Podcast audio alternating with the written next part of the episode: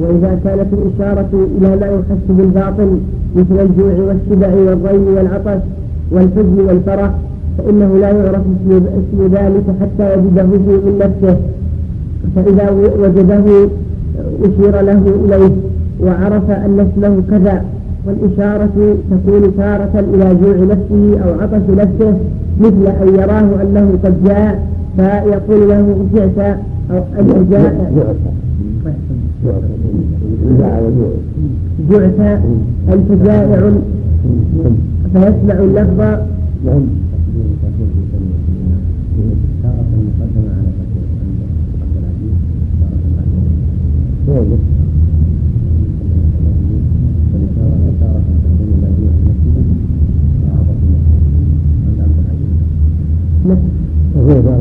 إلى جوع نفسي وعطش نفسي قد خرجت بالدار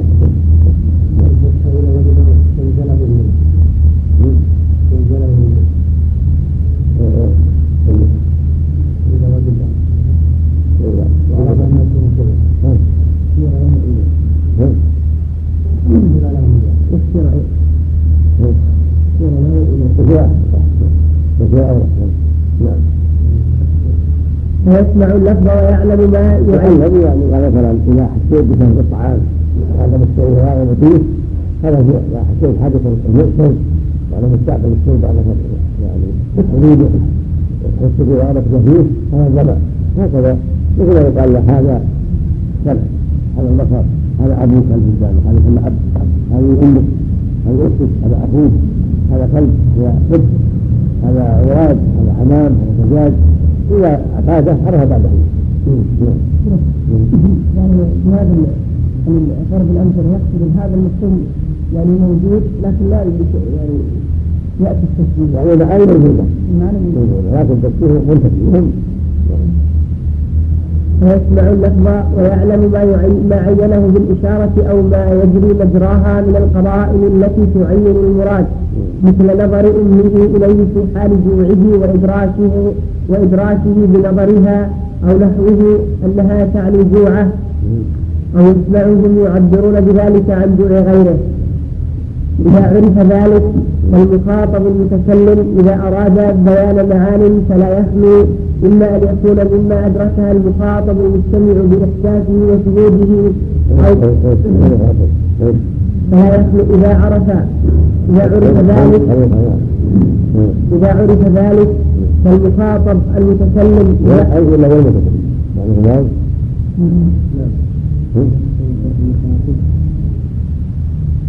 كان نواته المخاطب المخاطب غير المتكلم المخاطب المتكلم ولا المخاطب المخاطب والمتكلم المخاطب تحت سلم. سلم. وبعده إذا أراد المخاطب المخاطب إذا ذلك فالمخاطب المتكلم إذا أراد بيان معان فلا يخلو إما أن يكون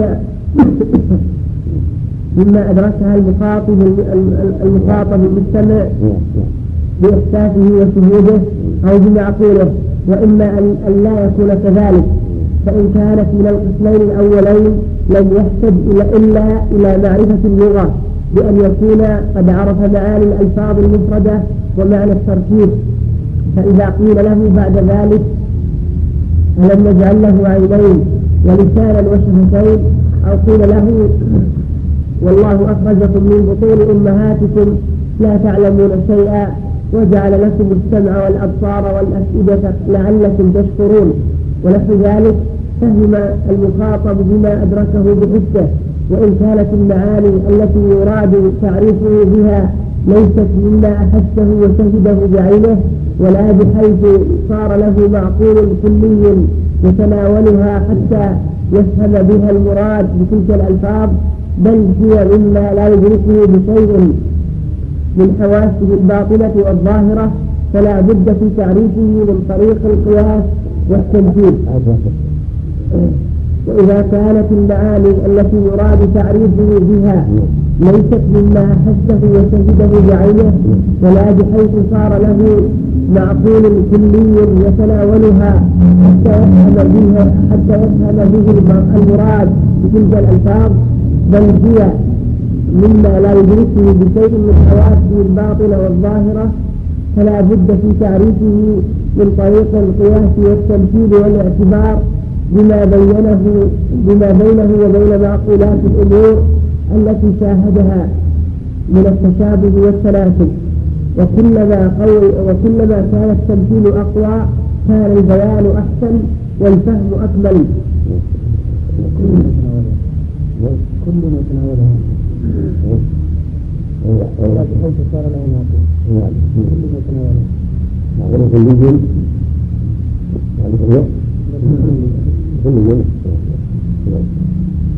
فالرسول صلوات الله وسلامه عليه لما بين لنا أمورا لم تكن معروفة قبل ذلك وليس في لغتهم من يدلها أتى بألفاظ تناسب معانيها تلك المعاني وجعل وجعلها أسماء لها فيكون وجعلها أسماء إلا إلا أسماء سميتموها وجعلها أسماء لها فيكون بينها قدر مشترك كالصلاة والزكاة والصوم والإيمان والكفر. وكذلك لما أخبرنا بأمور تتعلق بالإيمان بالله واليوم الآخر وهم لم يكونوا يعرفونها قبل ذلك حتى يكون لهم حتى يكون لهم ألفاظ تدل عليها بعينها أخذ من اللغة الألفاظ المناسبة لتلك بما يتدل عليه من القدر المشترك بين تلك المعاني الغيبية والمعاني الشهودية التي كانوا يعرفونها وقرن بذلك من الإشارة ونحوها ما يعلم به حقيقة المراد كتعليم الصبي كما قال ربيعة ابن أبي عبد الرحمن الناس في حجور علمائهم كالصبيان في حجور آبائهم. وأما ما يخبر به الرسول صلى الله صلى الله عليه وسلم من الأمور الغائبة فقد يكون مما أدركوا نظيره. الحمد لله رب العالمين وصلى الله وسلم على نبينا محمد وعلى آله وصحبه أجمعين. قال المؤلف رحمه الله تعالى وأما ما يخبر به الرسول من الأمور الغائبة فقد يكون مما أدركوا نظيره بحسهم وعقلهم كإخبارهم بأن الريح قد أهلكت عادا فإن عادا من جنسهم والريح من جنس ريحهم وإن كانت أشد. وكذلك غرق فرعون في البحر وكذلك بقية الأخبار عن الأمم الماضية ولهذا كان الإخبار بذلك فيه عبرة لنا. كما قال تعالى لقد كان في قصصهم عبرة لأولي الألباب. وقد يكون الذي يخبر به الرسول مما لم يدركه مثله الموافق له في الحقيقة من كل وجه. وقد يكون الذي يخبر به الرسول ما لم يدرك مثله الموافق له في الحقيقة من كل وجه. لكن في مفرداته ما يشبه مفرداتهم من بعض الوجوه. كما إذا أخبرهم عن الأمور الغيبية المتعلقة بالله واليوم الآخر فلا بد أن يعلموا معنى مشتركا وشبها بين مفردات تلك الألفاظ وبين مفردات ما علموه في الدنيا بحسهم وعقلهم. فإذا كان كذلك المعنى مثل ما تقدم السميع والبصير والخبير والنبي هذه الأشياء معروفة معلومة لهم ويعرف قدرا مميزا بين هذه الاسماء مختارا بين هذه الاسماء وإن كان ان يختص بالله ويتصل به سبحانه خاصا به. وكذلك ما يكون المخلوق خاصا به. ولكن بينهم كما قدم اختلف به فيه المعنى. ما في جنه من الحديد والحور العين والرمان والعنب أشبه ذلك له وجود في الدنيا وفي قبل والمال والناس له له حبيب الحبيب. وإن كان في الجنة لا يشبه في الدنيا وما في الجنة أعظم وأكثر مما في الدنيا وأحسن وأنفع. ولكن بيسر بقدر السلف قرب به هذا من هذا. يعرف ان الحبيب وهو الصوف وهو القطب وكذلك غرس من الجنة من غنم ورمان ومع الفواكه ليس من في الدنيا كما قال ابن عباس ليس يجعلون في الدنيا وتجعلون في الجنه إلا الاسماء الاسماء مشتركه أما الحقائق غير الحقائق. حقائق الجنة أكمل وأعظم. طلب من الجنة هو بدل الدنيا. غير الجنة هو خير الدنيا. عسلها هو عسل الدنيا وهكذا. إنما هي أسماء في في اللفظ ما في الدنيا وهناك بينهما قدر مشترك. العسل في الحلم اللبن شيء معروف. هذا شيء معروف لكن ما في الدنيا في الآخرة. الجنة لا يحتوي ليلا ولا غائطا ولا مضرة لا تولي العقول ولا تولي العقول ولا تولي الأبدان. أما خير الدنيا هو خير الأبدان والعقول ولبن الدنيا وعسلها وفواكهها كلها تسبب في الدنيا ليلا وغائطا وأشياء أخرى. الذي في الجنة ليس من ذلك وكله نعيم دائم ليس فيه ليس فيه أذى. ولا يفضي إلى غائط ولا بول ولا بطاط ولا مخاط ولا غير ذلك بل إن له نساء قد تنجس بدون أي أي أذى. نعم. كان ذلك المعنى الذي في الدنيا لم يشهدوه بعد ويريد أن يجعلهم يشهدونه مشاهدة كاملة ليفهموا به القدر المشترك بينه وبين المعنى الغائب أشهدهم إياه وأشار لهم إليه وفعل قولا يكون حكاية له وشبها وشبها به يعلم به يعلم المستمعون أن معرفتهم بالحقائق المشهودة هي الطريق التي يعرفون بها الأمور الغائبة. فينبغي أن يعرف هذه الدرجات. فينبغي أن تعرف هذه الدرجات.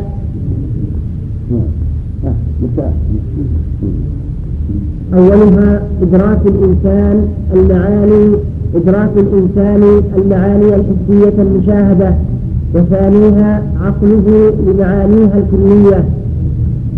وثالثها تعريف الألفاظ الدالة على تلك المعاني الحسية والعقلية. فهذه المراتب الثلاث لا بد منها في كل خطاب. أولها إدراك الإنسان المعاني الحسية المشاهدة وثانيها عقله لمعانيها الكلية وثالثها تعريف الألفاظ الدالة على تلك المعاني الحسية والعقلية.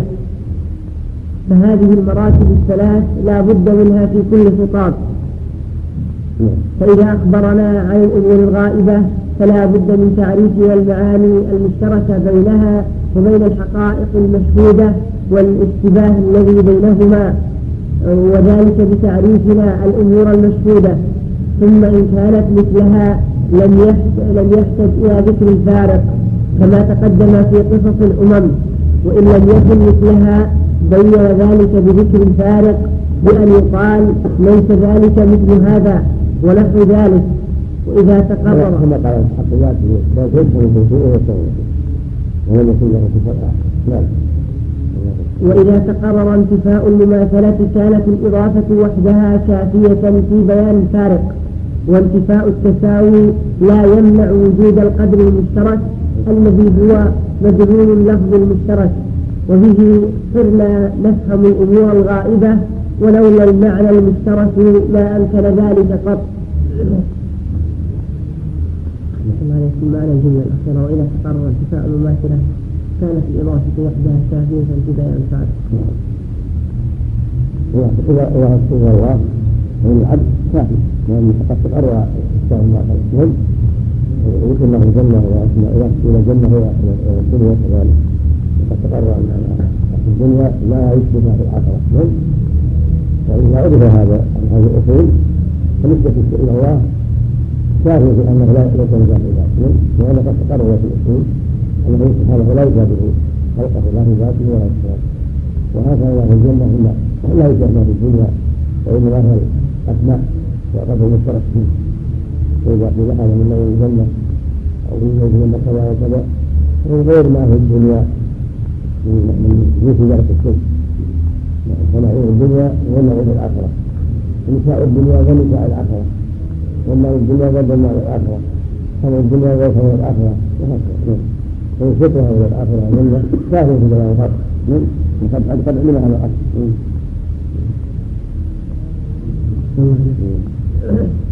قوله ولا شيء يعجزه لكمال قدرته. قال تعالى إن الله على كل شيء قدير. وقال وكان الله على كل شيء مقتدرا. وما كان الله ليعجزه من شيء في السماوات ولا في الأرض. إنه كان عليما قديرا. وسع كرسيه السماوات والأرض ولا يؤوده ولا يؤوده حفظهما وهو العلي العظيم. لا يؤوده أي لا يثبته ولا يفسده ولا ينتجه فهذا النفي لثبوت كمال ضده. وكذلك كل نفي يأتي في صفات الله تعالى. في الكتاب والسنة إنما هو لثبوت كمال ضده كقوله تعالى ولا يظلم ربك أحدا لكمال عدله. لا يعزب يلي على النفي في الكتاب والسنة في حق الله ليس نفي محضا ولكنه نفي يستلزم إثبات كمال نفي يستلزم إثبات كمالات الشيء نفي معناه إكمال إثبات كمال القدرة وتقول سورة الإعلان معناه إثبات كمال الحياة والقيومية نفي المشابهة معناه إثبات صفة الكمال. تام من لا يشبه شيء. نعم لا يعزب عنه مثقال ذرة في السماوات ولا في الأرض من كمال علمه قوله تعالى وما مسنا من لغوب من كمال قدرته لا تأخذه سنة ولا نوم من كمال حياته وقيوميته. لا تدركه الأبصار لكمال جلاله وعظمته وكبريائه. وإلا فالنفي الصرف لا مدح فيه. ألا ترى أن قول الشاعر قبيلة لا يقدر لا يقدرون بهمة ولا قبيلة لا يقدرون بذمة ولا يظلمون الناس حبة خردل. لما اقترن بنفي القدر والظلم عنهم ما ذكره قبل هذا البيت وبعده وتصويرهم بقوله قبيلة علم أن المراد عجزهم وضعفهم لا كمال قدرتهم وقول آخر لكن قوله قبيلة لا يرجعون بذمة ولا يظلمون الناس حبة خردل. يعني يعجبهم ويقع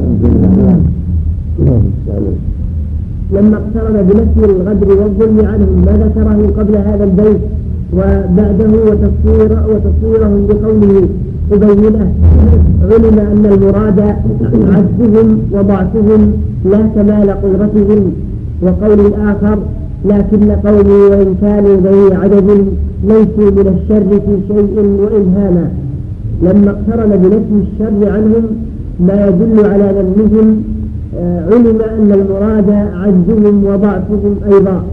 ولهذا يأتي ولهذا يأتي الإثبات للصفات في كتاب الله مفصلا والنفي مجملا عكس طريقة أهل الكلام المذموم فإنهم يأتون بالنفي المفصل والإثبات المجمل يقولون ليس بجسم ولا شبح ولا جثة ولا صورة ولا لحم ولا دم ولا شخص ولا جوهر ولا عرض ولا بذي لون ولا رائحة ولا طعم ولا مجسة. ولا مجسة. في الأصل مجلسة. ويبدو أن النقص سهل من الناسخ وفي النسخ المقطوعة المطبوعة بجثة ويظهر أن الذي هكذا غفل عن ورودها في السطر السابق. ولا بذي حرارة ولا برودة ولا رطوبة ولا ولا يبوسة ولا هول ولا عرض ولا عمق ولا اجتماع ولا افتراق. ولا يتحرك ولا يسكن ولا يتبعض وليس به أبعاض وأجزاء وجوارح وأعضاء وليس به جهات ولا به ولا به يمين ولا شمال وأمام وخلف وفوق وتحت.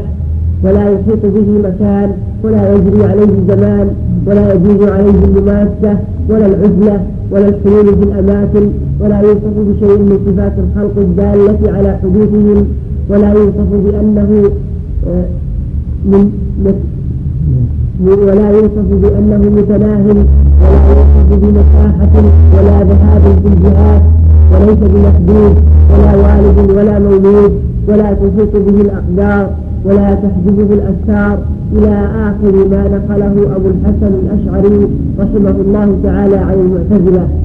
كل هذا كل هذا من النبي انه لا وهذا من التكلم والتمتع كونه لا أصل أن قائد أهل السنة والجماعة أنه لا يكون عن الله عز وجل ما لا يذكر بنفسه ولا يثبتون له ما لا يذكر بالذات بل أسماؤه وصفاته كلها توقيفية ويجب أن يثبت لله عز وجل ما أثبته لنفسه.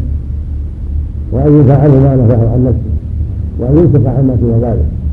فلا يأتي الإنسان بنصوصه لا بنفسه ولا بإثبات بل يتوقف عن ينفذ به النصوص ويجب ما نفعه الله ورسوله ويثبت ما أثبته الله ورسوله ويثبت ويسمع ما سوى ذلك قال الإمام رحمة الله لا يوصف الله إلا بما يصف وذكر لرسوله عليه الصلاة والسلام. لا يخرج عن القرآن ولا وأهل الكلام لما ضيعوا الأصول حرم الابتلاء والخير ووقعوا في أشياء أودية اللبس والشر وقيل وقال وهم في ذلك قد حملهم جهلهم وضلالهم وغلوهم في التنفيذ حتى وقعوا في التعقيد. ولا مجسم معناها. لا يجسم لا لا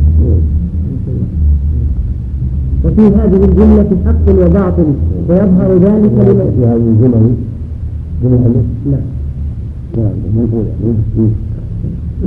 وفي هذه الجملة حق وباطل ويظهر ذلك لمن يعرف الكتاب والسنة وهذا النفي المجرد مع كونه لا مدح فيه فيه إساءة أدب. فإنك لو قلت للسلطان أنت لست بجبال ولا فساح ولا حجام ولا حائش لأدبك على هذا الوصف وإن كنت صادقا. وإنما تكون مادحا إذا أجملت النفي فقلت أنت لست مثل أحد من رعيتك أنت أعلى منهم وأشرف وأجل. فإذا أجملت في النفي أجملت في الأدب. والتعبير عن الحق بالألفاظ الشرعية النبوية الإلهية هو سبيل أهل السنة والجماعة والمعطلة يعرضون عما قاله الشارع من الأسماء والصفات ولا يتدبرون معانيها ويجعلون ما ابتدعوه من المعاني والألفاظ هو المحكم الذي يجب اعتقاده واعتماده. وأما أهل الحق والسنة والإيمان فيجعلون ما قاله الله ورسوله هو الحق الذي يجب اعتماده وهو هو الحق الذي يجب اعتقاده واعتماده. والذي قاله هؤلاء إما أن يعرضوا عن إعراضا جمليا أو يبينوا حاله تفصيلا ويحكم عليه بالكتاب والسنة. ويحكم عليه بالكتاب والسنة. ويحكم وأوجنا بما يعلم لا يعلم لا بس ويحكم. والله ما يعلم عنه إما أن يعرض نفسه علمية نعم. جلديا أو حمليا لا جلد لا. يعني ويحكم السلب ويحكم عليه. لا لا يحكم به على الكتاب والسنة. والمقصود أن غالب عقائدهم السلوك.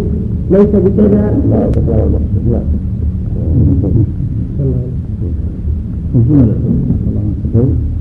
هذه الجملة في حق وباطل كان الحق يعني مثل ما ورد في السنة لا والد ولا مولود أما على كذا يكون كذا ولا كذا ولا كذا ما يدل على الصالح عن المخلوقات لا غير مخلوق كذلك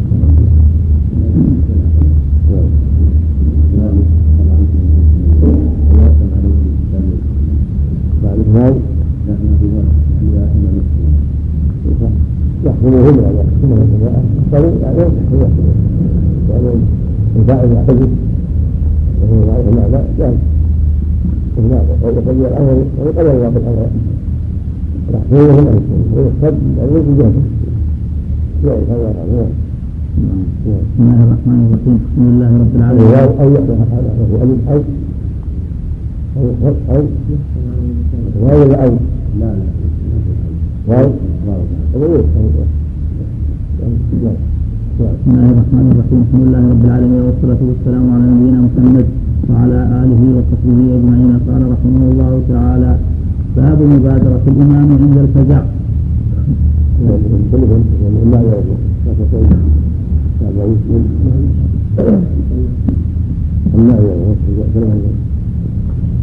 والذي قاله هؤلاء إما أن يعرضوا عنه إعراضا جمليا أو يبين حاله تفصيلا ويحكم عليه بالكتاب والسنة.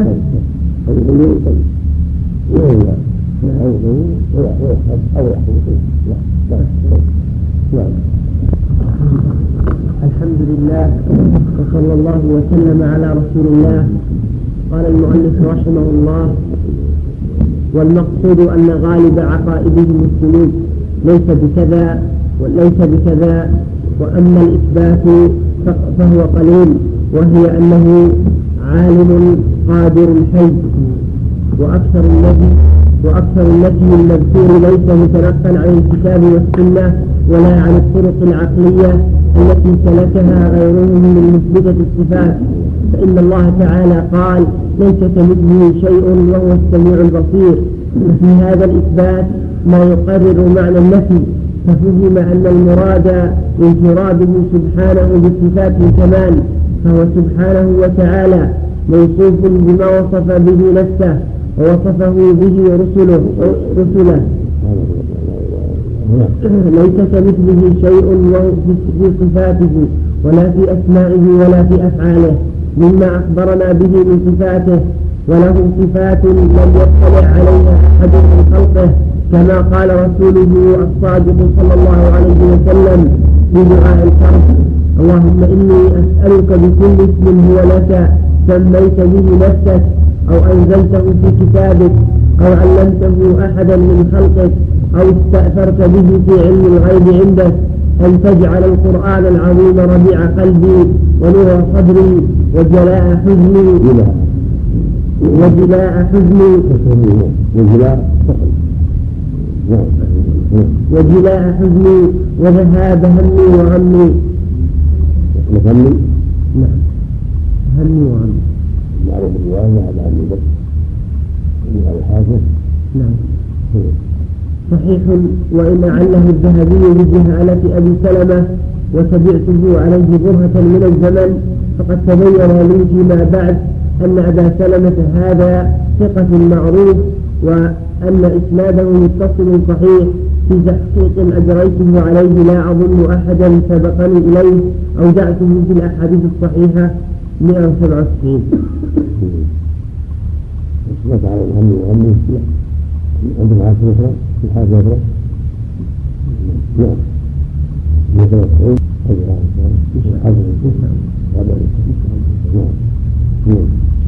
وسيأتي التنبيه على فساد طريقتهم في الصفات إن شاء الله تعالى.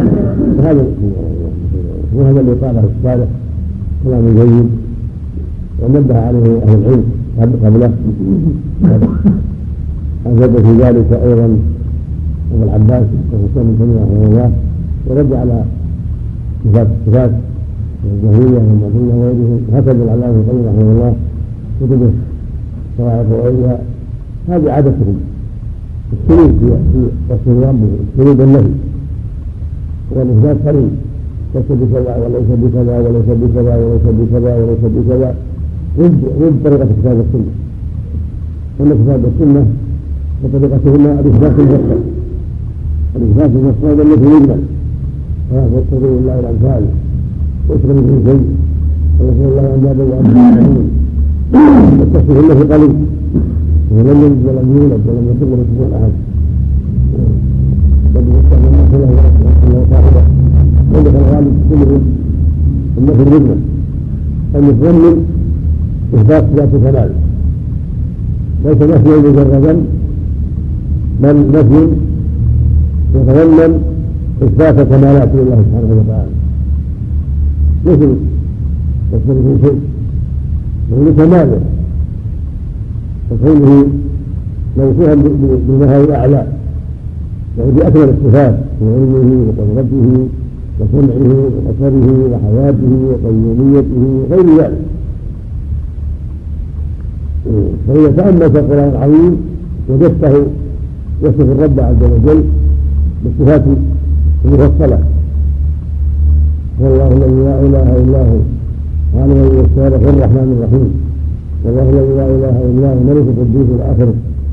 وهكذا إن الله غفور رحيم وسميع بصير وهو عليم حكيم وحكيم عليم إلى غير ذلك. أما الذي مما فهو قريب فلا الله أندادا يعني كماله ما له مثيل يدخل في شيء بكماله ما له ما له مثيل من يريد ولن يريد ولا مثل له ينحب كماله ليس له والد وليس مولود وليس له والد وليس له كفر. فهذا مسجد يتضمن إثبات غاية كمال الله سبحانه وتعالى. وبها تعلم أن أهل الكلام ورفات الصفات والحجة فيها في طريق آخر غير طريق الكتاب والسنة لهم طريق آخر. طريق النهي والهلاك ومن التعبيد والإلحاد وإنكار الذات بالكلية نسأل الله العافية. إذ من لا قوة له لا وجود له. وليس قول الشيخ رحمه الله تعالى ولا شيء يعجزه من النفي المذموم. فإن الله تعالى قال وما كان الله ليعجزه من شيء في السماوات ولا في الأرض إنه كان عليما قديرا فنبه سبحانه وتعالى في آخر الآية على دليل انتفاء العجز وهو كمال العلم والقدرة. فإن العجز إنما ينشأ إما من الضعف عن القيام بما يريده الفاعل وإما من عدم علمه به. والله تعالى لا يعزب عنه مثقال ذرة وهو على كل شيء قدير. وقد علم ببدائل العقول والفطر كمال قدرته وعلمه فانتفى العجز لما بينه وبين القدرة من التضاد. ولأن العاجز لا يصلح أن يكون إلها تعالى الله عن ذكر ذلك علوا كبيرا. يعني يتخلف المطلوب إما بعجز وإما بجهل والله منزه عنه لا يدع وفي الجاهل قد لا يعلم كل شيء وليس بعاجز منها بقوة بل هو القوي العظيم. وقادر على كل شيء. ولهذا إذا أراد شيئا إنما يقول كن فيكون. بكمال العلم وكمال القدرة. فلا يبقى إلا الإرادة المشيئة فإذا شاء الشيء كان ولا يتخلف. بخلاف المخلوق فإنه يتخلف مراده كثيرا إما لجهله بالمطلوب وعدم تنبيهه أو عدم إحاطته بعلمه وإما لضعف وعجز القوة. لو أراد وعلم لا يستطيع ولهذا يتخلف كثيرا من مراده. نعم. قوله ولا إله غيره هذه كلمة التوحيد التي دعت إليها الرسل كلهم كما تقدم ذكره وإثبات التوحيد بهذه الكلمة باعتبار النفي والإثبات المقتضي للحصر فإن الإثبات المتحد قد يتحقق إليه الاحتمال ولهذا والله أعلم لما قال تعالى وإلهكم إله واحد قال بعده لا إله إلا هو الرحمن الرحيم. فإنه قد يخطر ببال أحد خاطر شيطاني هب أن إلهنا واحد فلغيرنا إله غيره. فقال تعالى لا إله إلا هو الرحمن الرحيم. وقد اعترض صاحب المنتخب لا إله حق الناس لهم آلهة كثيرة. وليس لها آلهة الفرس لها آلهة الروم لهم آلهة قبيلة واليهود لهم آلهة. لا يحصيها أحد إلا الله آلهة لا تحصى من الجماد والحيوان. لكنها كلها باطلة. هو الاله الحق وهو الله سبحانه وتعالى ولهذا قال جل وعلا عن المشركين لما قال لهم الرسول قولوا لا إله إلا الله. قالوا أجعل إله واحدا. إن هذا رسول الله. قالوا آمنا لتارك آلهة وكان مجنون وقال فما غلط نحن آلهتهم ويجعلون من الله بشيء يسمى معبوداتهم آلهة. هناك آلهة. العزى إله عندهم. الناس إله عندهم منات إله عندهم بقية أسمائه التي حول الكعبة وهدى إله عندهم يعني هدى كما قال الحديث الشيخ لكنها آلهة ساعة مسألة باطلة. هم اللي هم اللي يصنعوها هم اللي يألهوها إن هي إلا أسماءكم ليس أنتم آبائكم لا ينظر لهم أما الله الحق فهو الله. ولهذا قدر العلماء في خبر لا حق. لا إله حق. وبهذا لا كلمة حق تنتهي الآلهة كلها وتبطل ومن يفسره له موجود فلا يأتي فهو باطل الله ليس بالصحيح نعم. وقد اعترض صاحب المنتخب على النحويين في تقدير الخبر في لا إله إلا هو فقالوا تقديره لا إله في الوجود إلا الله. فقال يكون ذلك نفيا لوجود الإله. ومعلوم أن نفي الماهية أقوى في التوحيد الصرف من نفي الوجود. فكان إجراء الكلام على ظاهره والإعراض عن هذا الإضمار أولى وأجاب أبو عبد الله محمد بن عبد الفضل المرسي في غي الظمآن المرسي نعم على نعم المرسي علق نعم قال في أصل المرسي وقال وقال الأستاذ أحمد شاكر رحمه الله والمرسي هذا هو شرف الدين محمد بن عبد الله بن محمد بن أبي الفضل المرسي الأندلسي الأندلسي الأديب النحوي المفسر المحدث الفقيه. كما وصفه يعقوب. لقيه يعقوب بمصر سنة أربع وعشرين وستمائة وأخبره أن مولده سنة سبعين وخمسمائة. وذكر كثيرا من مؤلفاته منها تفسير القرآن سماه ري الظمآن في تفسير القرآن كبير جدا قصد فيه ارتباط الآي ببعضها ببعض. انظر ترجمته في معجم الأدباء. وتوفي شرف الدين هذا في طريق العريف سنة خمس وخمسين وستمائة. وترجمه ابن كثير في التاريخ وابن العماد في الشجرات. وهو الذي سمع منه ربي الدين الطبري صحيح ابن حبان كما أثبتنا ذلك في مقدمة صحيح ابن حبان صفحة 27 ومما يستغرب من شأنه ما ذكره يعقوب أنه كانت له كتب في البلاد التي ينتقل فيه بحيث لا يستكتب كتبا سفره اكتفاء بما له من الكتب في البلد الذي يسافر إليه رحمه الله. وهذا عناية عظيمة ويجب على عناية بجمع كتب في البلد يسافر له يجعل فيها كتب ثم رجع كتابها ولا يتكلف نقل كتب هذه العناية العظيمة والشغف العظيم بكتب والحرص على فائدة كم ألف الناس وكم جمع الناس وكم طوى هذا الزمان من علم الله المستعان الله أكبر الله المستعان نعم فقال هذا كلام من لا يعرف لسان العرب فإن الإله فإن إله في موضع المبتدأ على قول سبويه وعند غيره اسم لا وعلى التقديرين فلا بد من خبر المبتدأ وإلا فما قاله من الاستغناء عن الإضمار فاسد. وأما قوله إذا لم يضمر فلا بد من خبر المبتدأ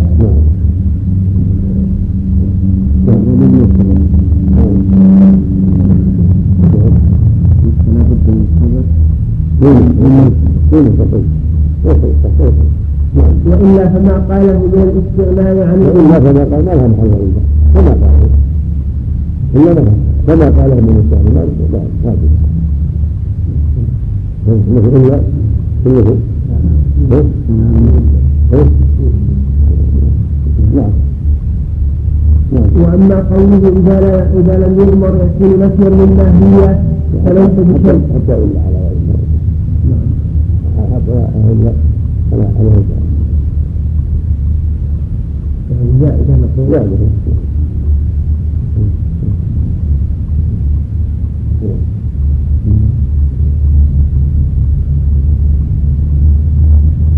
وأما قوله لا. بد من خبر لأنه إذا قال مهما خبر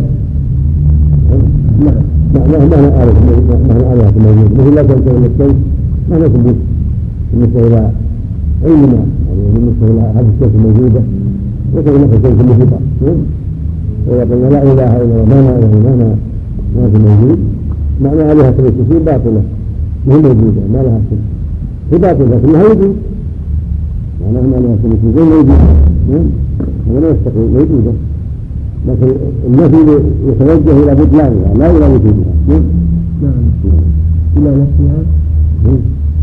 التي يتوجه إلى ابطالها يعني هداية لها لأنها الهات باطلة. فلا يتوجه النفي إلى إنسان ذواتها وانها غير موجوده بل هي موجوده الله فيها استدراك في آخر الكتاب. نعم نعم. نعم. كم كم؟ كم هذا؟ على لا تعليق هذه الكلمة.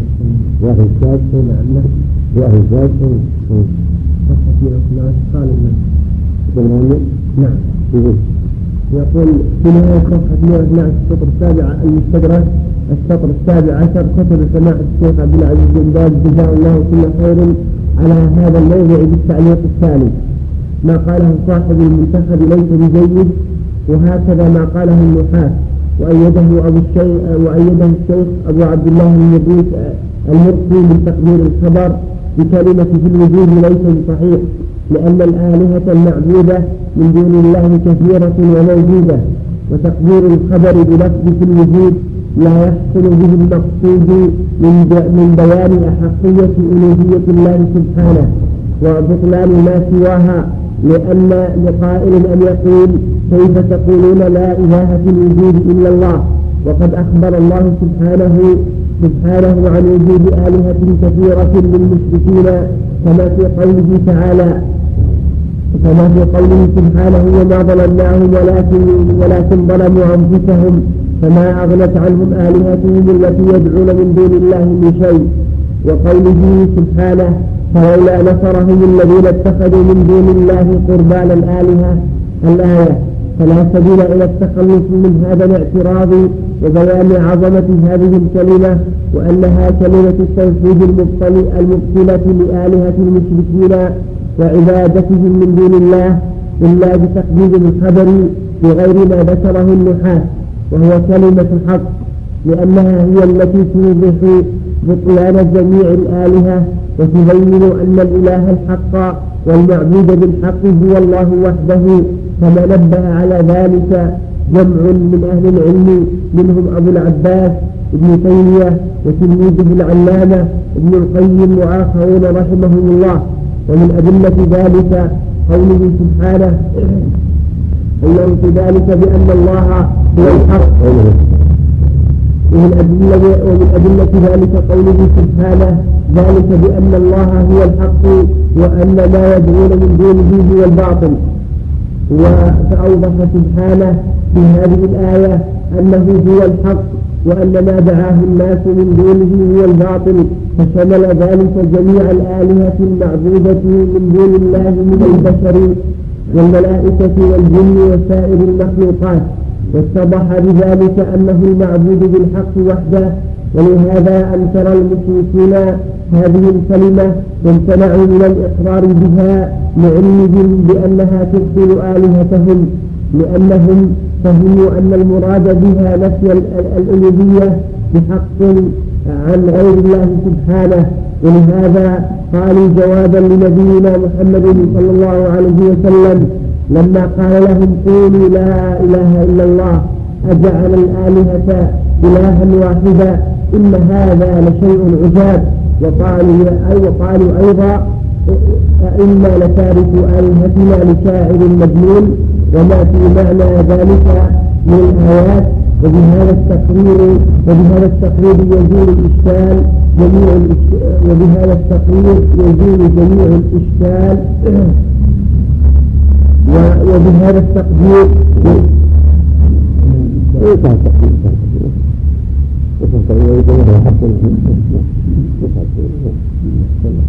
يزول جميع الإشكال ويتضح الحق المطلوب والله ولي التوفيق.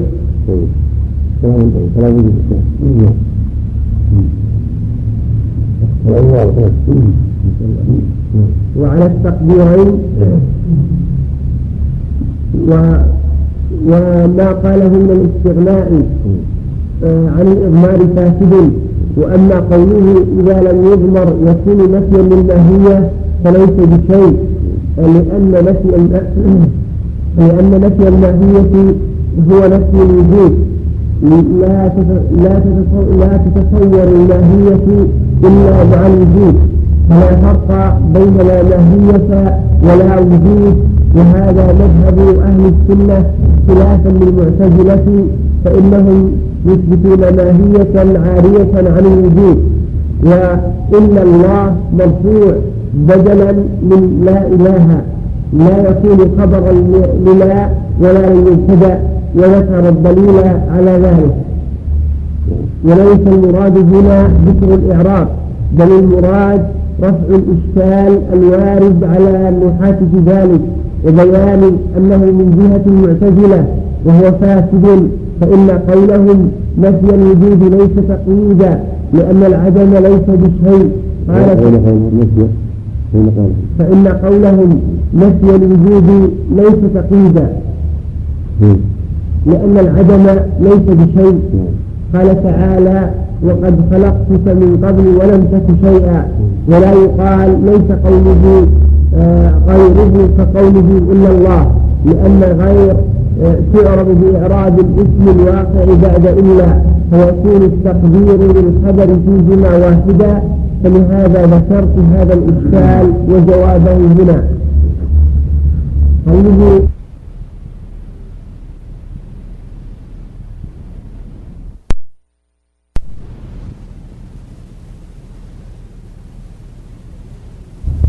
وليس المراد هنا ذكر الإعراب بل المراد رفع الإشكال الوارد على النحاة في ذلك وبيان أنه من جهة المعتزلة وهو فاسد فإن قولهم نفي الوجود ليس تقييدا لأن العدم ليس بشيء.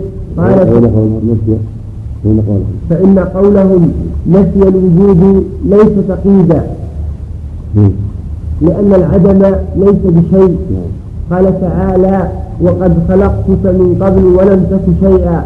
ولا يقال ليس قوله آه، غيره كقوله إلا الله لأن غير آه، تعرض بإعراب الاسم الواقع بعد إلا فيكون التقدير للخبر فيهما واحدا فلهذا ذكرت هذا الإشكال وجوابه هنا. قوله قديم بلا ابتداء الحمد لله رب العالمين وصلى الله وسلم على نبينا محمد اللهم صل على قال المؤلف رحمه الله تعالى قوله قديم بلا ابتداء دائم بلا انتهاء قال الله تعالى هو الأول والاخر وقال صلى الله عليه وسلم اللهم انت الأول فليس قبلك شيء وانت الآخر فليس بعدك شيء فقول الشيخ قديم بلا ابتداء دائم بلا انتهاء ومعنى اسمه الأول والآخر. والعلم بثبوت هذين الوصفين مستقر في الفطر فإن الموجودات لا بد أن تنتهي إلى واجب الوجود لذاته قطعا للتسلسل فإنا فإنا نشاهد حدوث الحيوان والنبات والمعادن وحواس الجو كالسحاب وغير ذلك. ويكون هو بعد هو بعد هو مع نفسه الأول والآخر. هذا عندنا مسألة اسمين لا اسمين أحسن لكن أنا على ظهر. لا اسمين أحسن نعم. نعم.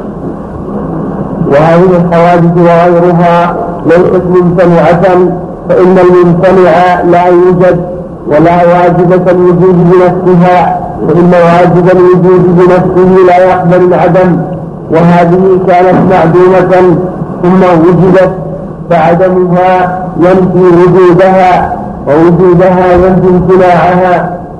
وما كان قابلا للوجود والعدم لم يكن وجود بنفسه كما قال تعالى أم خلقوا من غير شيء أم هم الخالقون؟ يقول سبحانه احدثوا من غير محدث أم هم أحدثوا أنفسهم ومعلوم أن الشيء المحدث لا يوجد نفسه فالممكن الذي ليس له من نفسه وجود ولا عدم لا يكون موجودا بنفسه. بل بل إن إن حصل ما يوجده وإلا كان معدوما وكل ما أمكن وجوده بدلا عن عدمه وعدمه بدلا عن وجوده. فليس له من نفسه وجود ولا عدم لازم له. وإذا تأمل الفاضل غاية ما يذكره المتكلمون والفلاسفة من الطرق العقلية وجد الصواب منها وحد نعم. وجد وحد بدون لا؟ وجد نعم. وجد الصواب منها يعود إلى بعض ما ذكر في القرآن من الطرق العقلية فبأفصح عبارة وأوجزها وفي طرق القرآن من تمام البيان والتحقيق ما لا يوجد عندهم مثله. قال تعالى ولا يأتونك بمثل إلا جئناك به وأحسن تفسيرا ولا نقول لا ينفع الاستدلال بالمقدمات الخفية والأدلة النظرية فإن الخفاء والظهور من الأمور النسبية وربما ظهر لبعض الناس ما خفي على غيره ويظهر للإنسان الواحد في حال ما خفي عليه.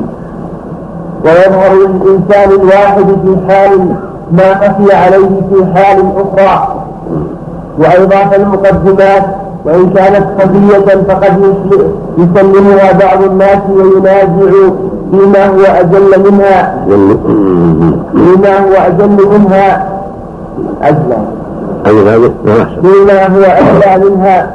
وقد تفرح النفس بما علمته من البحث والنظر ما لا تفرحه بما علمته من الأمور الظاهرة. ولا شك أن العلم بإثبات الصانع ووجود وجوده أمر ضروري فطري وإن كان يحصل لبعض الناس من الشبه. ما يخرجه إلى الطرق النظرية وقد أدخل المتكلمون في أسماء الله تعالى القديم وليس هو من الأسماء الحسنى فإن القديم في لغة العرب التي نزل بها القرآن هو المتقدم على غيره فيقال هذا قديم للعتيق وهذا حديث للجديد ولم يستعمل هذا الاسم إلا في المتقدم على غيره لا فيما لم لم يسبقه عدم. كما قال تعالى حتى عاد كالعرجون القديم. والعرجون القديم الذي يبقى إلى حين وجود العرجون الثاني.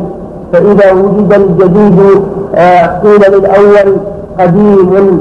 وقال تعالى وإن لم يهتدوا به فسيقولون هذا إفك قديم.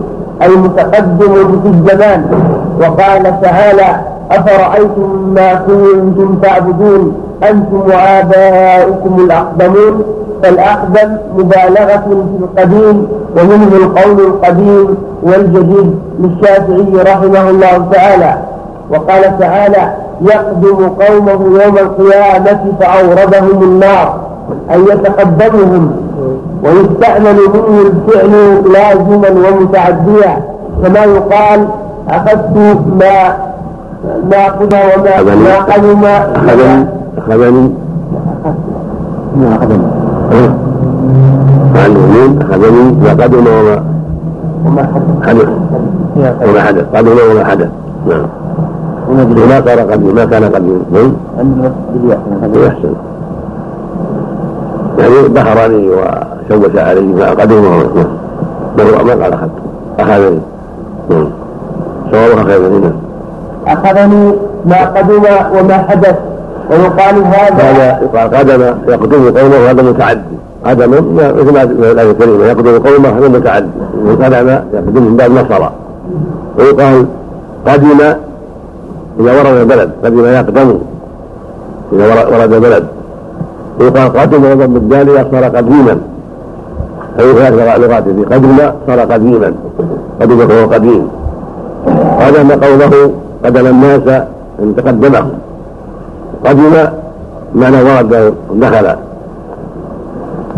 والقديم مثل ما قال المؤلف عبر عن الشيء العتيق ضد الجديد. ولهذا لم في أسماء الله الحسنى القديم لكن ذكروا لأنه ضد الحادث في اعتقادهم وفي اصطلاحهم فلهذا قال قدموا بالابتداء وجاء القرآن بالأول. الذي يسبق والأول والآخر والظاهر والباطن وبكل شيء عليه فمعنى فالمعنى أنه سبحانه لم يزل موجودا. وهو الذي أحدث الأشياء وخلق الأشياء سبحانه وتعالى. ووجود الوجود نفسه فهو أول إلى ابتداء. ولم يزل موجودا قائما بنفسه يسال عن خلقه سبحانه وتعالى. فغيره مخلوق موجد وهو الموجد الخالق سبحانه وتعالى. فمن أسمائه الأول الذي لا يسبقه شيء والآخر ليس بعده شيء يعني الدائم الذي لا يعتريه عدم ولا فناء بخلاف المخلوقين فانه يعتريهم ما يعتريهم. فهم أجيبوا بعد أن كانوا معدومين ويعتريهم ما يعتريهم من الفناء والموت والزوال والتغير والنقص والزيادة. والله سبحانه وتعالى هو الأول والآخر والظاهر والباطن. الموصوف بالصفات العلى ويسمى بالأسماء الحسنى. وليس كمثله شيء وهو البصير والسميع البصير سبحانه وتعالى. فله كل كمال ومنزه كل نقص سبحانه وتعالى. نعم. شيخ الآية بس الذين آمنوا منهم قدمة نعم سابقة نعم. نعم. ويقال نعم. وارد في الدعاء بسلطانك القديم نعم. هذا من اسماءه هذا وصف السلطان. نعم. نعم هذا عبد الله العظيم يعني كلمة سلطان قديم يحمل كل بس وصف السلطان. نعم. وصف قدرته العظيمة. وله سلطة قديمة ليس حادثة. نعم. ليس القوية العظيمة. نعم. سبحانه وتعالى. نعم. ويقال هذا إذا هذا وهو يقدمه. هذا قدم هذا. هذا قدم هذا وسبقه وهو يقدمه. ومنه سميت القدم قدما لأنها تقدم بقية بدن الإنسان.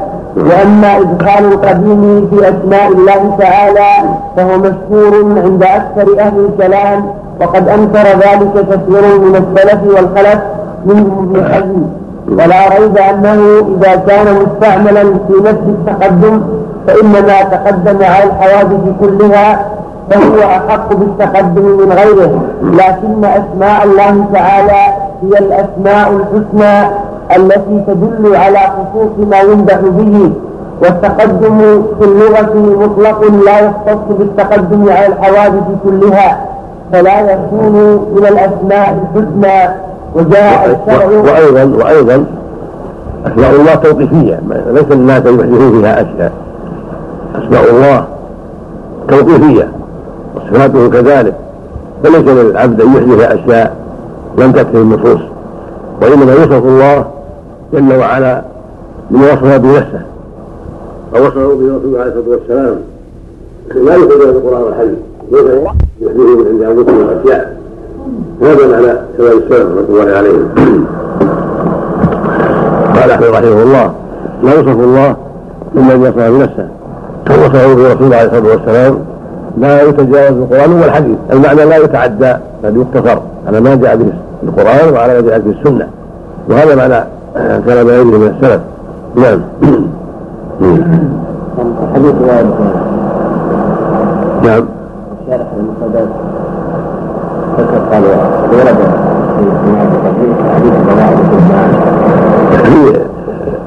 سرد الأسماء الحسنى. وضعيف. سرد الأسماء الحسنى ضعيف وهو الترمذي وابن حبان وجماعه لعل يقصد هذا. نعم. والتقدم في اللغة لا يطلق مطلق لا يختص بالتقدم على الحوادث كلها فلا يكون من الأسماء الحسنى وجاء الشرع باسمه الأول وهو أحسن من القديم لأنه يشعر بأن ما بعده آيل إليه وتابع له بخلاف القديم. والله تعالى له الأسماء الحسنى لا الحسنة.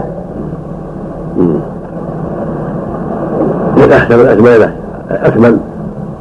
وله الأسماء الحسنى سبحانه وتعالى يصل لها الحسن ثابت لها. نعم. كلمات تحت نقول إن لله الأسماء الحسنة يعني أكمل نص القرآن لأن الحسنى أكمل. نعم. الحسنى هو أحسن.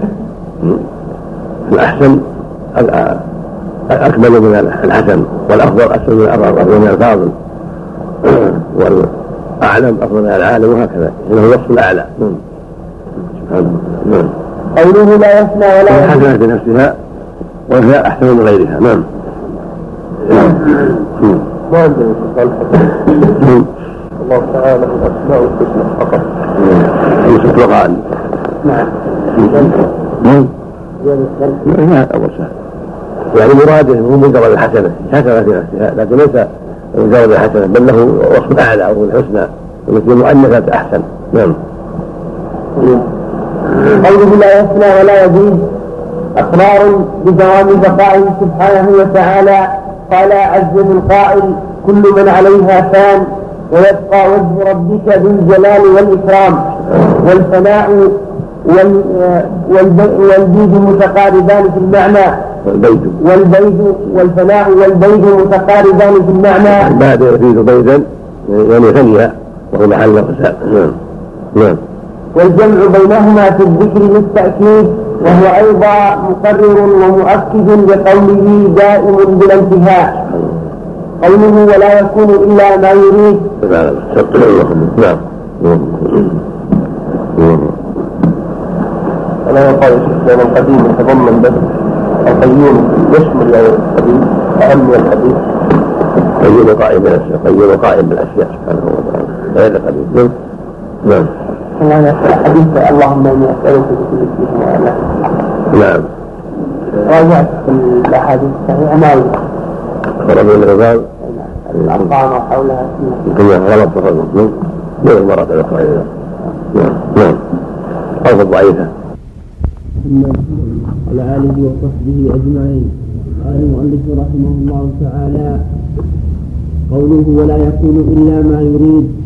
هذا رد لقول القدرية والمعتزلة فإنهم زعموا أن الله أراد الإيمان من الناس كلهم من الناس كلهم والكافر والكافر أراد الكفر. وقولهم فاسد مردود لمخالفته الكتاب والسنة والمعقول الصحيح وهي مسألة القدر المشهورة وسيأتي لها زيادة بيان إن شاء الله تعالى. ومعنى هذا ومعنى هذا ومعنى كلمة. يعني المعروفة ما شاء الله كان وما لم يشاء لم يكن. ولو شاء ربك ما فعلوه ولو شاء الله ما اقتتلوا. إنما أمره اذا اراد شيء يقول كن فيكون. فاهل السنة والجماعه يجمعون على انه سبحانه وتعالى ما في المشيئه ما في الاراده ما شاء الله كان وما لم يشاء لم يكن. لمن شاء منكم يستقيم وما تشاءون إلا إن شاء الله رب العالمين. هذا اللي أهل السنة والجماعه قاطع يدل على الكتاب والسنة. والله سبحانه بمشيئه نافذه واراده نافذه أما المعتزلة والقدريه الذين قالوا إن العبد يخلق فعله هؤلاء قد ظنوا عن سواء السبيل وخالفوا الكتاب والسنة ووقعوا في باطل عظيم. غرهم شيطانهم فيه وتأويله الباطل والإرادة إرادتان إرادة شرعية. هذه معنى المحبة والرضا. قد يقع مرادها وقد لا يقع وقد لا يقع. مثل ما في قوله سبحانه وتعالى يريد الله يخفي عنكم انما يتوب عليكم. هذه إرادة شرعية. ويحب هذا ويرضى سبحانه وتعالى. قد يتوب عليهم قد يقع منهم. العمل الصالح. هذا علم سبحانه وتعالى. والتصرف كما يشاء جل وعلا هذه غايه شرعيه مثل الحي اردت منك الا تجلي هذا إلى الشرك إرادة شرعية من أمرتك أحببت منك ورأيت منك أن تدع الشرك أما إرادة كونية فإنها مشيئة نافذة لا يخرج عنها شيء. ولا تقول المؤلف ولكن يمشي إلا ما يريد فهي إرادة كونية يمشي معنى المشيئة ورد في آيات كثيرات مثل قوله سبحانه إنما أمره إذا شيئا أن يقول كن فيكون. هي إرادة كونية ويقول سبحانه من يريد الله يهديه. يشرح صدره في الاسلام ويريد أن يذله إذا صدره ضيقا حرجا كان من صعد في السنة خيرا بخيريه وهكذا بعد نعم ثم القدرية بإنكارهم القدر وكذلك تسمى الجبرية المحتجون بالقدر قدرية أيضا. والتسمية على الطائفة الأولى أغلب. أما أهل السنة؟ الأولى. الطائفة الأولى. نعم. والتسمية على الطائفة الأولى أغلب. يعني كلتاهما يقال لهما قدرية وهما طائفتان. فقدره مجبرة ويقال له جهمية وقدره النفاذ والاسم على النفاذ أكثر. في قدرية النفاذ أكثر. يقال الأولاد الجهمية هم أصحاب الجهل. اللي قالوا العبد مجهور والنساء كالريشة في مهب الرياح. كالعبد الرياح كما تشاء. وليس له تصرف وليس له إرادة وليس له فعل. هذا قول جهمية وهو قول فاسد. هذا غلو في القدر. هذا غلو في القدر حتى جاء سلف علق بدقه السياق وجعله كزوج منصعشه والريح المهب والتوريث في مهب الهواء واشبه ذلك أما قول النفاة ضدهم ولو ولو في النفي. وإثبات وإثبات قراءة العدل ومشيئته حتى قالوا بما أورؤوا أن العبد يشاء ويختار ما يريد. يريدون أن يكون الله شاء شيئا من ذلك. وقالوا إن هذا هو أقرب إلى العدل. فنفوا القدر. وأساءوا بفهم عن الله وعن رسوله. نسأل الله العافية. أما أهل السنة فيقولون إن الله وإن كان يريد المعاصي قدرا فهو لا يحبها ولا يرضى ولا يأمر بها ويسبقها ويكرهها وينهى عنها. وهذا قول السلف قاطبة. فيقولون ما شاء الله كان وما لم يشأ لم يكن. ولهذا اتفق الفقهاء على أن الحالف لو قال والله لأفعلن كذا إن شاء الله لم يحمد. إذا لم يفعله إن كان واجبا أو مستحبا. ولو قال إن أحب الله حنف إذا كان واجبا أو مستحبا. والمحققون من أهل السنة يقولون الإرادة في كتاب الله نوعان. إرادة قدرية كونية آه، خلقية. وإرادة دينية أمرية شرعية. فالإرادة الشرعية هي المتضمنة للمحبة والرضا والكونية هي المشيئة الشاملة لجميع الموجودات وهذا كقوله تعالى فمن يرد الله أن يهديه يشرح صدره للإسلام ومن يريد أن يضله يجعل صدره ضيقا حرجا كأنما يصعد في السماء. نعم ذلك إرادة بمعنى نعم. وقوله تعالى عن نوح عليه السلام ولا ينفعكم نصحي إن أردت أن أنصح لكم إن كان الله يريد أن يغويكم. وقوله تعالى ولكن الله يفعل ما يريد. وأما الإرادة الدينية الشرعية الأمرية فكقوله تعالى يريد الله بكم اليسر ولا يريد بكم العسر. وقوله تعالى يريد الله ليبين لكم ويهديكم سنن الذين من قبلكم. ويتوب عليكم والله عليم حكيم. والله يريد أن يتوب عليكم. والذين يتبعوا الشهوات أن تميلوا ميلا عظيما. يريد الله أن يخفف عنكم. وخلق الإنسان ضعيفا. ما يريد الله وقوله تعالى ما يريد الله ليجعل عليكم من حرج ولكن يريد ليطهركم ويتم نعمته عليكم. وقوله تعالى إنما يريد الله ليذهب عنكم الرجس أهل البيت ويطهركم تطهيرا. هذه الشرعية كلها داعية. قد يظن بعض أهل البيت وبعض الرافضة أن هذه الكونية وأن أهل البيت يتحرون كلهم لا عنه هذا من الجهل هذه إرادة شرعية. يعني منهم من مطهر ومنهم من لم يطهر منهم من ذهب عن البيت ومنهم من لم إرادة شرعية أبو لهب من أهل البيت. ورد وأبو طالب كذلك من البيت ولم يطهر بما فعل به وكثير من أهل البيت بعد ذلك عصور كثيرة.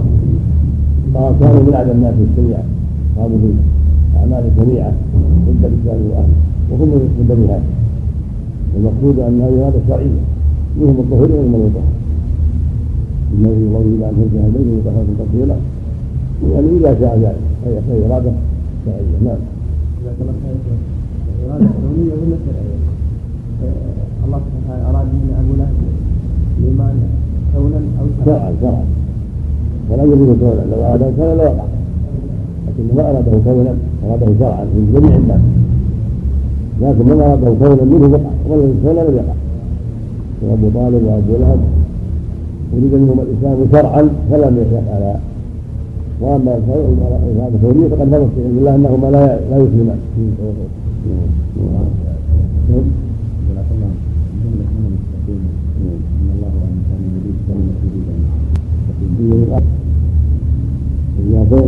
يشاؤها وهو سبحانه وتعالى لا يترك في ما لا يريد المعاصي والطاعات كلها بإرادة الفوز ومشيئته ولكنه أمر بالطاعات ونهى عن المعاصي ولكن لا يقع فيهم فيما لا يريد فالعاصي لم يخرج عن قدر الله ولم يخرج عن قدر الله هكذا كان. نعم. ولهذا قال الصحابه رسول الله كان كل شيء بقدر فإذا فإذا العمل. وما وجه العمل؟ نعم. قال أعمله فكل ميسر لما خلق له أما أهل السعادة فيسر لعمل أهل السعادة وأما أهل الشقاء فيسر لعمل أهل الشقاء نعم. فهذه الإرادة هي المذكورة في مثل قول الناس لمن يفعل القبائح. هذا يفعل ما لا يريده الله أي لا يحبه ولا يرضاه ولا يأمر به. وأما الإرادة الكونية فهي الإرادة المذكورة في قول المسلمين ما شاء الله كان وما لم يشأ لم يكن. والفرق ثابت بين إرادة المريد أن يفعل وبين إرادته من غيره أن يفعل. فإذا أراد الفاعل أن يفعل فعلا فهذه الإرادة معلقة بفعله وإذا أراد من غيره أن يفعل فعلا فهذه الإرادة لفعل الغير. وكلا النوعين معقول للناس والأمر يستلزم الإرادة الثانية دون الأولى.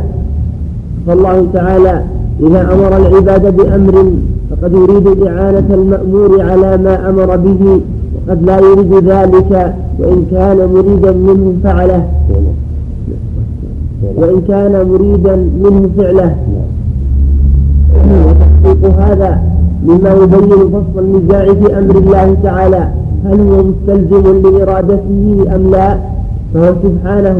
هو مستلزم لإرادته الشرعية. أمره يستلزم إرادته. فإذا أمر بأمر فذلك يستلزم أنه يحبه ويرضاه ويريده شرعا ولكن لا يستلزم أنه أراده. شرعا فقد يأمر بشيء ولكن لا يريده من العبد كونا فقد سبق بعلم الله أنه لا يفعل هذا الشيء.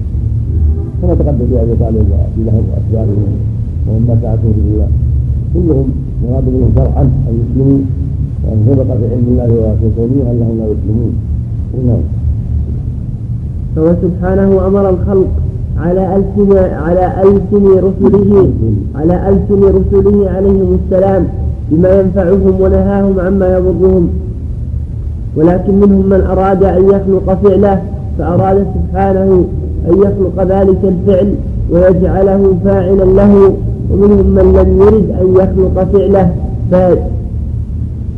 فجهة خلقه سبحانه لأفعال العباد وغيرها من المخلوقات غير جهة أمره للعبد على وجه على على وجه البيان لما هو مصلحة للعبد أو مفسدة.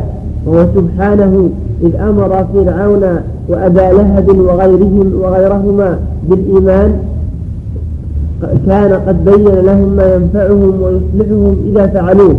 ولا يلزم إذا أمرهم أن يعينهم بل قد يكون في خلقه لهم ذلك الفعل وإعانتهم عليه وجه مفسدة من حيث هو فعل له فإنه يخلق ما يخلق لحكمة ولا يلزم إذا كان الفعل المأمور به مصلحة للمأمور مصلحة للمأمور إذا فعله.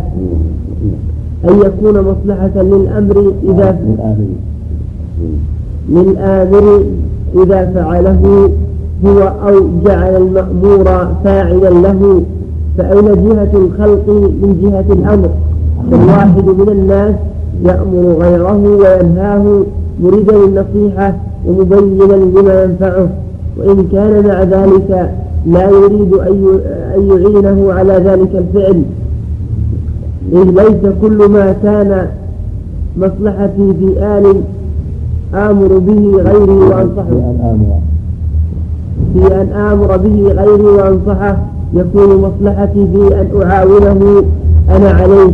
قد تكون مصلحتي إرادة ما يضاده فجهة أمره لغيره نصحا غير جهة فعله لنفسه. وإذا أمكن الفرق في في حق المخلوقين فهو في حق الله أولى بالإمكان. الله عنك تعبير عن تعبير عن فعل العبد بالخلق خلق الله يعني. لا عبر عن فعل العبد قال إذا أراد العبد أن يخلق فعله.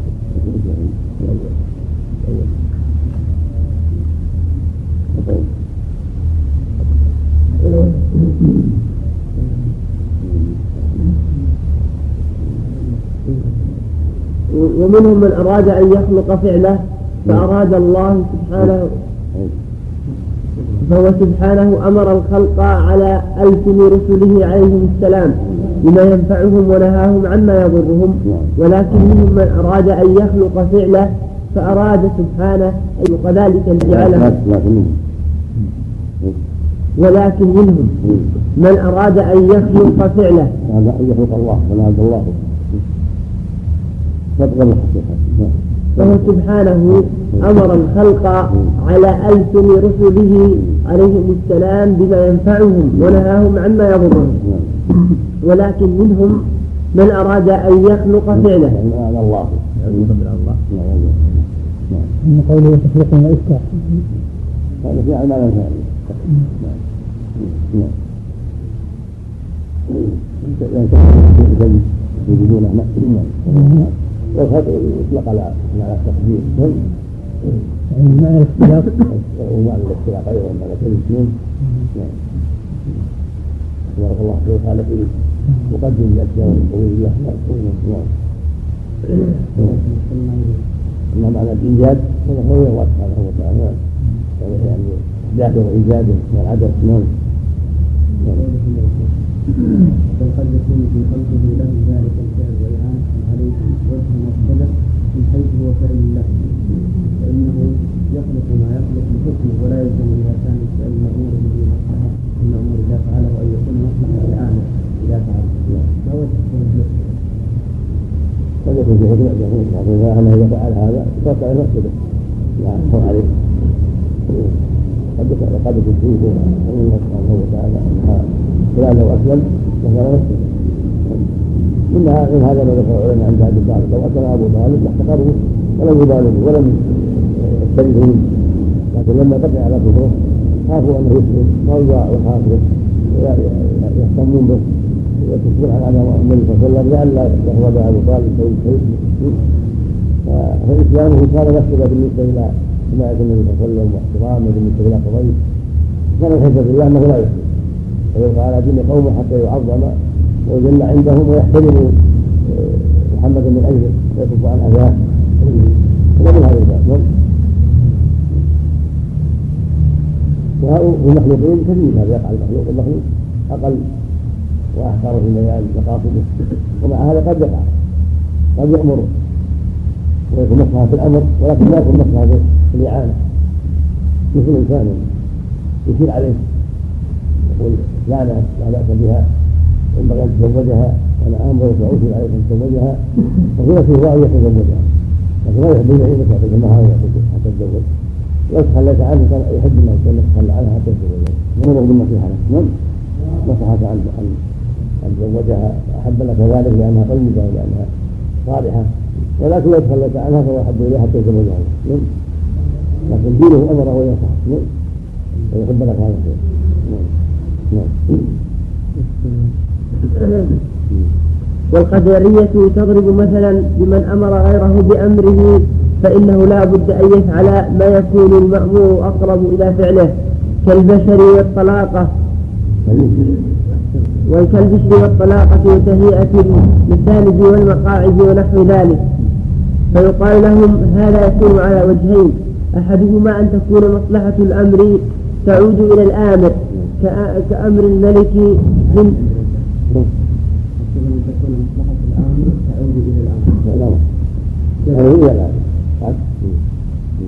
أن تكون مصلحة الآمر الأمر تعود إلى الآمر. كأمر الملك جنده بما يؤيد ملكه وأمر السيد عبده بما يصلح ملكه وأمر الإنسان شريكه بما يصلح الأمر المشترك بينهما ونحو ذلك. الثاني أن يكون الآمر يرى الإعانة للمأمور مصلحة له كالأمر بالمعروف وإن أعان المأمور على البر والتقوى وإن أعان المأمور على البر والتقوى فإنه قد علم أن الله يثيبه على إعانته على الطاعة وأنه في عون العبد ما كان العبد في عون أخيه. فأما إذا آه، قدر أن الآمر إنما أمر المأمور لمصلحة المأمور لا لنفع يعود على الآمر من فعل المأمور كالناصح المشير. وقدر أنه إذا أعانه لم يكن ذلك مصلحة لم يكن ذلك مصلحة للآمر.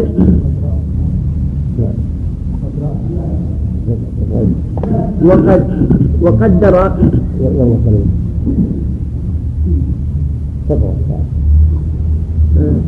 فأما إذا قدر أن أن الآمر إنما أمر المأمور لمصلحة المأمور لا لنفع يعود على الآمر من فعل المأمور كالناصح المشير. وقدر أنه إذا أعانه لم يكن ذلك مصلحة. قضاء أولى أنه إذا وقدر أنه قدر هنا الشهر أنه إذا أعانه قدر قدر أنه إيه إذا أعانه لم يكن ذلك مصلحة للآن. يقول قضاء أولى حتى الشهر قضاء عنه نعم يفهم كرسي الناس ما له مصلحة الناس لا مصلحة في المصلحة ولا مصلحة ولا مصلحة. في أنك تزوج فلانا ولا فلان ولا في البيت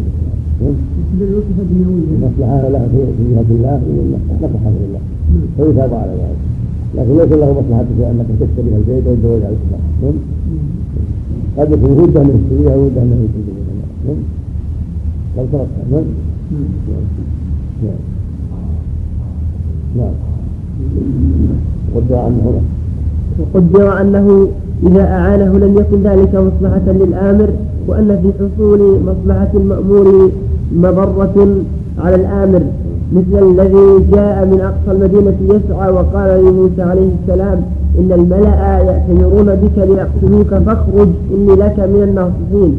فهذه فهذا مصلحته في أن يأمر موسى عليه السلام بالخروج لا في أن يعينه على ذلك إذ لو أعانه لضره قومه ومثل هذا كثير.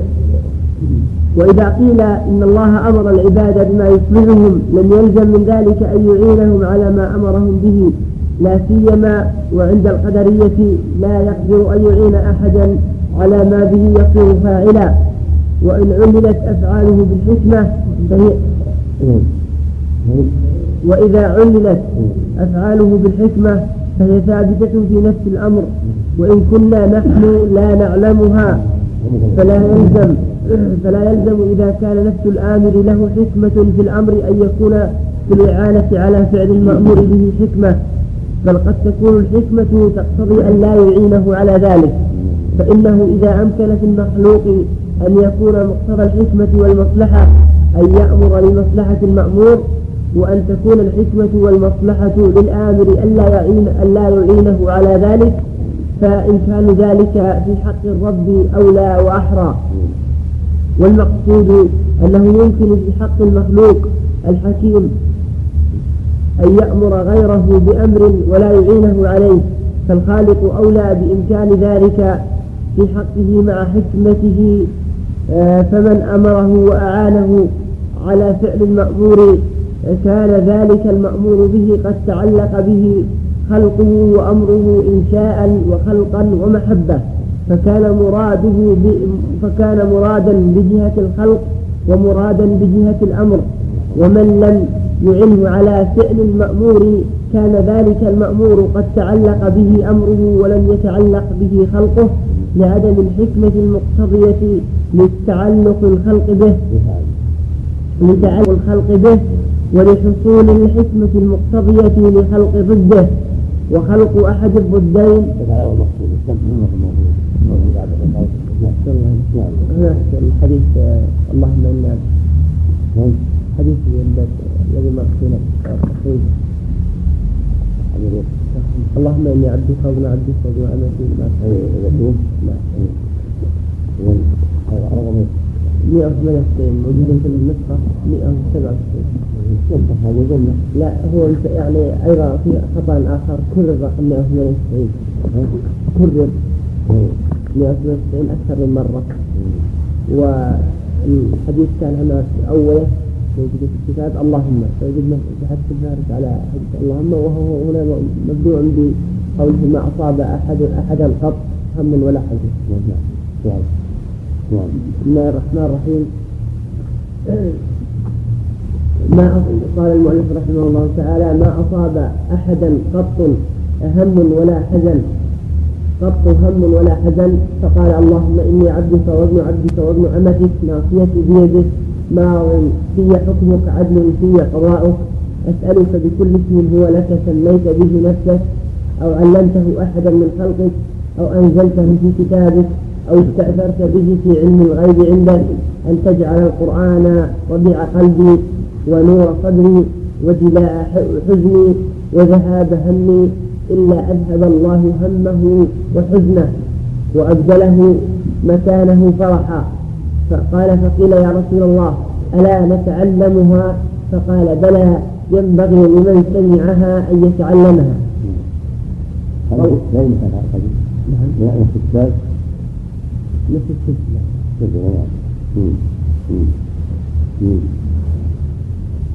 نعم. رواه أحمد والحارث ابن أبي أسامة في مسنده من زوائده وأبو يعلى والطبراني في الكبير وابن حبان في صحيحه والحاكم من طريق فضيل بن مرزوق. حدثنا أبو سلمة الجهني عن القاسم بن عبد الرحمن عن أبيه عن عبد الله. قال قال رسول الله صلى الله عليه وسلم فذكره وقال الحاكم حديث صحيح على شرط مسلم. وإن سلم من إرسال عبد الرحمن إن سلم من إرسال عبد الرحمن بن عبد الله عن أبيه فإنه مختلف في سماعه من أبيه. وتعقبه الذهبي بقوله قلت وأبو سلمة لا يدري لا يدرى من هو ولا رواية له في الكتب الستة. قلت وأبو سلمة الجهني ترجمه الحافظ في التعجيل. وقال مجهول. قاله الحسيني. وقال مرة لا يدرى من هو وهو كلام الذهبي في الميزان. قد ذكره ابن حبان في الثقات وأخرج حديثه في صحيحه. وقرأت بخط الحافظ بن عبد الهادي يحتمل أن يكون خالد بن سلمة. وقلت وهو بعيد لأن خالدا مخزومي وهذا جهني قلت وما استبعده الحافظ هو الصواب لما سيأتي. ووافقه على ذلك الشيخ رحمه الله تعالى في تعليقه على المسند. وأضاف إلى ذلك قوله وأقرب منه عندي أن يكون هو موسى بن عبد الله أو ابن أو ابن عبد الجهني. ويكنى أبا سلمة فإنه من هذه الطبقة. قلت وما استقربه الشيخ هو الذي أجزم به بدليل ما ذكره مع ضميمة شيء آخر وهو أن موسى الجهني قد روى حديثا آخر عن القاسم بن عبد الرحمن به وهو الحديث الذي قبله. فإذا ضمت إحدى الروايتين إلى الأخرى ينتج أن الراوي عن القاسم هو موسى أبو سلمة الجهني. وليس في الرواة من اسمه موسى الجهني إلا موسى بن عبد الله آه، وهو الذي آه، يثنى بأبي سلمة وهو ثقة من رجال مسلم. وكأن الحاكم رحمه الله آه، أشار إلى هذه الحقيقة حين قال في الحديث صحيح على شرط مسلم. فإن معنى ذلك أن رجاله رجال مسلم ومنهم أبو سلمة الجهني ولا يمكن أن يكون كذلك إلا إذا كان هو موسى بن عبد الله الجهني. فاغتنم هذا التحقيق فإنك لا تراه في غير هذا الموضع والحمد لله على توفيقه. بقي الكلام على الانقطاع الذي أشار إليه الحاكم وأقره الذهبي عليه وهو قوله إن سلم من إرسال عبد الرحمن بن عبد الله عن أبيه. قلت هو سالم منه فقد ثبت سماعه ثبت سماعه منه بشهادة جماعة من الأئمة منهم سفيان الثوري وشريك القاضي شريك القاضي وابن معين والبخاري وأبو حاتم وروى البخاري في التاريخ الصغير بإسناد لا بأس به عن القاسم بن عبد الرحمن بن عبد الله بن مسعود عن أبيه قال لما حضر عبد الله الوفاة قال له عبد الله لما حضر عبد الله الوفاة قال له ابنه عبد الرحمن يا أبت أوصني. قال ابكي من خطيئتك. فلا عبرة بعد ذلك بقول من نفى سماعه منه لأنه لا حجة لديه على ذلك إلا عدم العلم بالسماع ومن علم حجة على من لم يعلم. ومن علم حجة على من لم يعلم. والحديث قال الهيثمي في المجمع رواه أحمد آه، وأبو يعلى والبزار والطبراني ورجال أحمد رجال الصحيح غير أبي سلمة الجهني وقد وثقه ابن حبان. قلت وقد وقد عرفت مما سبق من التحقيق أنه ثقة من رجال مسلم وأن اسمه موسى بن عبد بل تابعه عبد الرحمن بن إسحاق عن القاسم بن عبد الله بن بن مسعود به. نعم. عن القاسم بن عبد الله بن مسعود. لا إله إلا الرحمن عن القاسم. نعم. ابن عبد الله بن مسعود. ابن عبد الله ابن مسعود. قال عن عن عبد الله ولم ينفرد بهذا الحديث بل تابعه عبد الرحمن بن إسحاق عن القاسم ابن عبد الله بن مسعود به. لم يذكره عن أبيه. لم يذكره عن ابيه نعم يذكر عن أبيه. نعم. نعم. عن القاسم. عن القاسم بن عبد الله بن مسعود عن القاسم بن عبد الرحمن بن عبد الله عن القاسم بن عبد الرحمن. وما ذكر عن ابي عبد الرحمن. عن القاسم يقول عن عن القاسم بن عبد الله بن مسعود به لم يذكر عن أبيه. أخرجه محمد بن الفضل بن غزوان الضبي في كتاب الدعاء. الضبي في كتاب الدعاء وابن السن في عمل اليوم والليلة وعبد الرحمن بن إسحاق وأبو شيبة الواسطي متفق على تضعيفه. ثم رأيت الحديث قد رواه محمد بن عبد الباقي الأنصاري في ستة مجالس من طريق الإمام أحمد وقال مخرجه الحافظ محمد بن نصر بن ناصر أبو الفضل البغدادي هذا حديث حسن عالي الإسناد ورجاله ثقات. وللحديث شاهد من حديث آه، فياض عن عبد الله بن آه، زبيد عن أبي موسى رضي الله عنه قال قال رسول الله صلى الله عليه وسلم فذكر فذكره نحوه. أخو السني بسند صحيح إلى فياض وهو ابن غزوان ابن غزوان الضبي الكوفي. قال أحمد ثقة وشيخه عبد الله بن زبيد وابن الحارث اليامي الكوفي. قال ابن أبي حاتم عن أبيه روى عنه الكوفيين ولم يذكر فيه جرحا ولا تعديلا قلت فهو مستور ومثله يستشهد به.